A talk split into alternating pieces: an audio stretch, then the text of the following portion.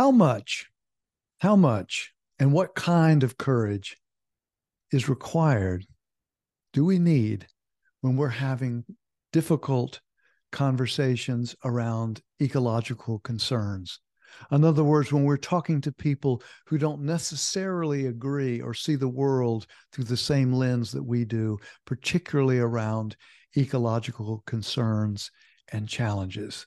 Well, that's exactly the question and the subject we're going to take on today uh, in Poetry, Passion, and Pleasure podcast with your host, Dale Biron. That's me. This is the place where we use poetry in uh, often uh, untraditional ways uh, and to help us in our everyday lives to be a little bit more connected, a little bit more skillful. So let's jump right in.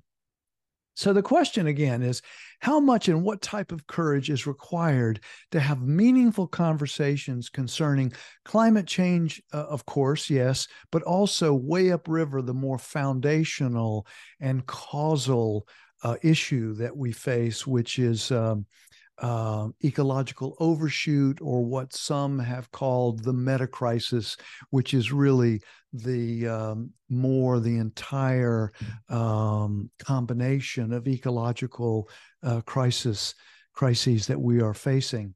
And when we're having conversations with people with who have different assumptions, different maps, different beliefs than we do, and it seems to me I'm seeing this all over the place where this particular concern is coming up again and again.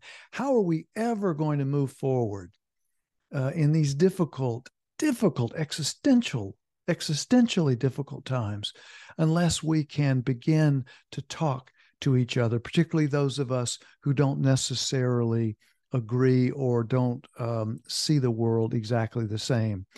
Uh, this was really kind of uh, the impetus for today's podcast is what I've been hearing uh, in the world, but also in a very immediate sense. I had a conversation recently with a uh, with a longtime friend, young man who is very bright and um, uh, you know we agree on so many different things. We we see we our our, our maps of the world uh, are uh, very very similar. And yet when we were having some conversations about sort of ecological concerns one of the things that i realized was that uh, my friend had a little bit more of what i would call a techno optimist point of view which is the idea that technology is going to really um, um, save us come rushing up like the cavalry and uh, I, I, don't want to overstate that. Again he and i uh, agree on so many things. It's just that his perspective is is much is more in that area. And for me i'm much more skeptical because not that technology is not going to play a part but i'm skeptical because it is technology which has gotten us into the difficult um, states that we're in and I would say uh, technology of our economic philosophy uh, and many kinds of technology, not just the traditional ones, but the ideas um, as as in in so much as ideas can become a kind of technology uh, as well. So. Um, I was also thinking about this is a subject that's come up is when we're in conversations with others, how much are we um, aiming to be truthful and honest versus helpful? Uh, I think as we're going to see as we delve into this today, um, that we need both. Paradoxically, we need both. We need to be helpful in the sense that uh, we need to be very empathetic with other people's points of view. We need to understand that this is, uh, there's a lot of anxiety around this subject, so that we have to be open and open to be influenced ourselves at the same time that we, uh, as we'll see uh, uh, as we get into this, that we um, speak our own heart uh, to to be courageous. So I think this is a good time to jump right into the poem because I think there's uh, a lot of these points uh, are deep in this poem. So let's do that right now. The poem is called These Small Fractions of Courage Are Enough. These small fractions of courage are enough. And uh, the poem starts with a, um, uh, a quote by Bertolt Brecht, uh, Bertolt Brecht, which is the quote is this Unhappy is the land that needs a hero. Unhappy is the land that needs a hero. And let's jump right into the first lines of the poem. These are the days, these are the days of hurting hearts. These are the days of hurting hearts, of our new realities and dying stories.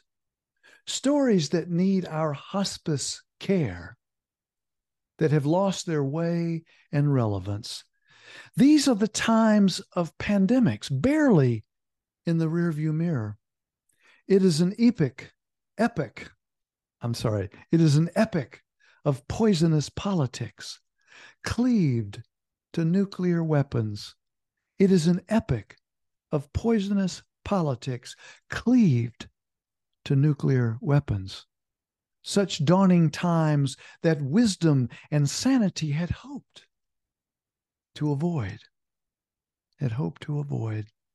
All these symptoms flowing fast into a morass of multiple ecological crises, of which climate is only one. Together, making a bitter brew of overshooting the earth's sacred capacities to renew and heal. Feel it, feel it, feel it. Habitats of horror, creatures crushed, forests flaming, oceans obliterated, diversities dying, and materials left to mayhem. So now to say, so now to say, so now to say that business as usual needs only tweaking, needs only our tweaking, is to traffic in a stunning hubris. So now is to say that business as usual needs only our tweaking is to traffic in a stunning hubris. With this God of limitless growth, making metaphors out of cancer.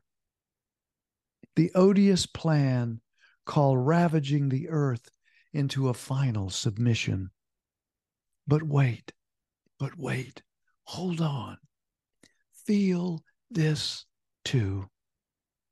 It is also the time of old courage turning new. It is also the time of old courage turning new. Its archaic root of core or heart tells all. Tells all.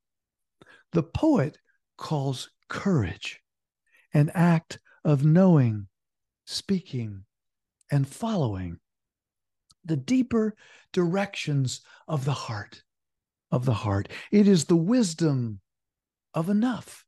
It is the wisdom of enough. It is the wisdom of no separation.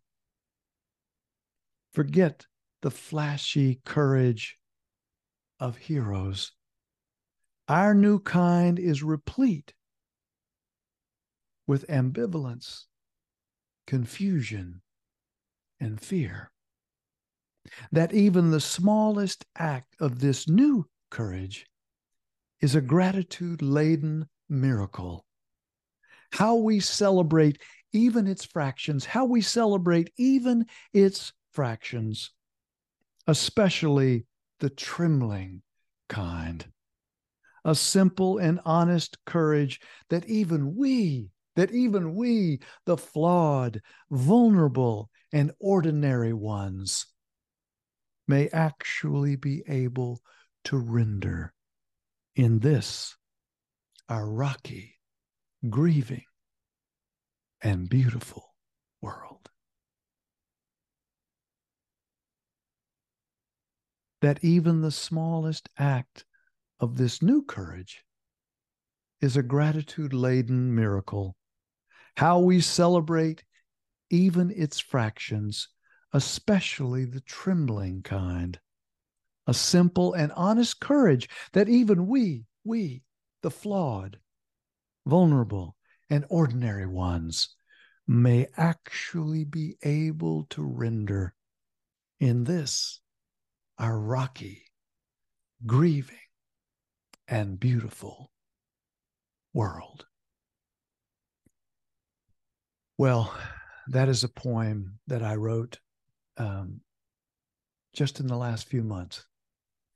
And again, it was um, because I was thinking so much about how we have defined often in our culture, how we have defined courage only in these sort of grand ways, these heroic ways. I'm not saying that's not courage, but I'm saying that it is the time for we average folk to have agency,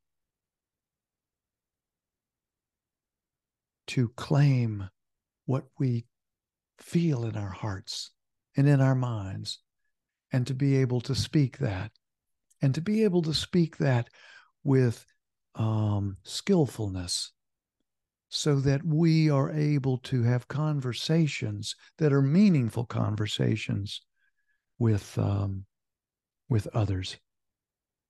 I said, This is where my note says, this is where a new kind of everyday courage comes into play, not the spectacular, heroic, death defying kind of courage, but the everyday courage to speak our minds and hearts, to risk our beliefs and assumptions, to hazard and paradoxically stand up for our truth. Now, what makes that a paradox? Well, I think um, to be able to hazard our truth is to be able to sit with uncertainty, to be able to be with another in a way that we allow that other person to potentially influence us and to influence us. And at the same time, to paradoxically stay with integrity of our own heart what are the directions of our own heart and mind, and to be able to speak them skillfully enough that we can both listen and be heard at the same time or in the same conversation. Uh, I said, um, to willingly be and admit our uncertainty. That takes courage. Have you noticed? To merge kindness, caring, and our own truth all together so that we can stay connected to ourselves, to others, and to the great other, sometimes called the natural world. Now, I want to, uh, there's a very, very short poem I wanted to bring to today's episode by Emily Dickinson. Um, it's called To Fight Aloud is Very Brave. Let me say this short little poem and then um, mention, of course, why I thought it was appropriate for today. She says it like this Emily Dickinson To fight aloud, to fight aloud is very brave. To fight aloud is very brave, but gallanter, but gallanter, more gallant, but gallanter, I know who charge within the bosom the Calvary of woe who win and nations do not see, who fall and none observe, whose dying eyes no country regards with patriotic love. I think Emily Dickinson here is talking about the courage to connect to our own heart, to our own truth. Who she says, but gallanter, more gallant, but gallanter I know who charge within the bosom the Calvary of woe. What an image that is, the, the, is the Calvary of woe. See, the way I think about it is that we are social animals and we want to be able, especially our own, what we consider our own tribe, we find it very difficult to um, um, to to be in disagreement with those that we like and trust and um yeah all of that. And yet for us to be able to talk about the nuances of our beliefs sometimes you know more than nuances but to be able to do that skillfully to push up against to have the courage core heart to speak our heart courage to speak and tell and know our truth that takes everyday courage. And i think we are going to have to um, exhibit that everyday courage more and more. Because what is the alternative if we cannot have conversations, particularly with those that we care about, uh, to be able to talk about differences, and particularly for those who we, um, you know, our our disagreements are a little bit more overt and their maps are a little bit or a, quite a bit different than ours. How are we ever going to do that without this everyday courage, core, heart, this ability to know, to speak, and to own our own truth? So I want to end um, this episode today with one other short poem by wonderful poet Anne Hillman. And I've talked about this a little bit already today, but this is the ability to um, to be with our uncertainty. That to me takes this kind of everyday courage that we're talking about to actually be uncertain. One of the things I find very difficult about people, um, about those at either end of the spectrum, those who say that, you know, we are absolutely doomed and there's nothing we can do and all of that.